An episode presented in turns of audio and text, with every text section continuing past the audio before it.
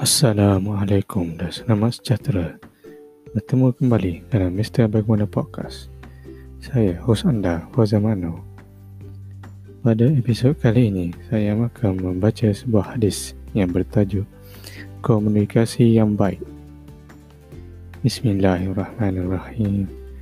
Daripada Anas radhiyallahu anha bahwasanya Rasulullah sallallahu alaihi wasallam apabila bercakap sesuatu percakapan yang baik, baginda akan mengulanginya sebanyak tiga kali sehingga percakapan itu dapat difahami.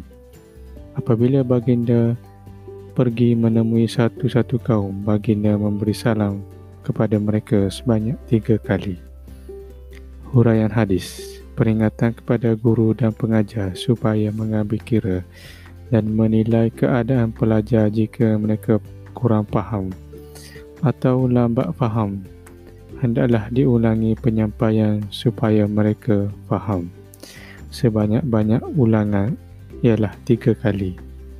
Percakapan yang terang dan mengguna, menggunakan perkataan yang baik semasa menjelaskan sesuatu perkara adalah dianjur dalam Islam.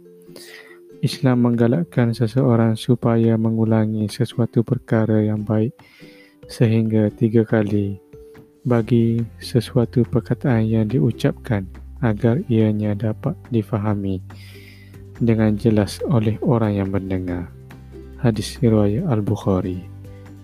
Apa yang dikongsi sebentar tadi bermanfaat untuk kita semua. Assalamualaikum.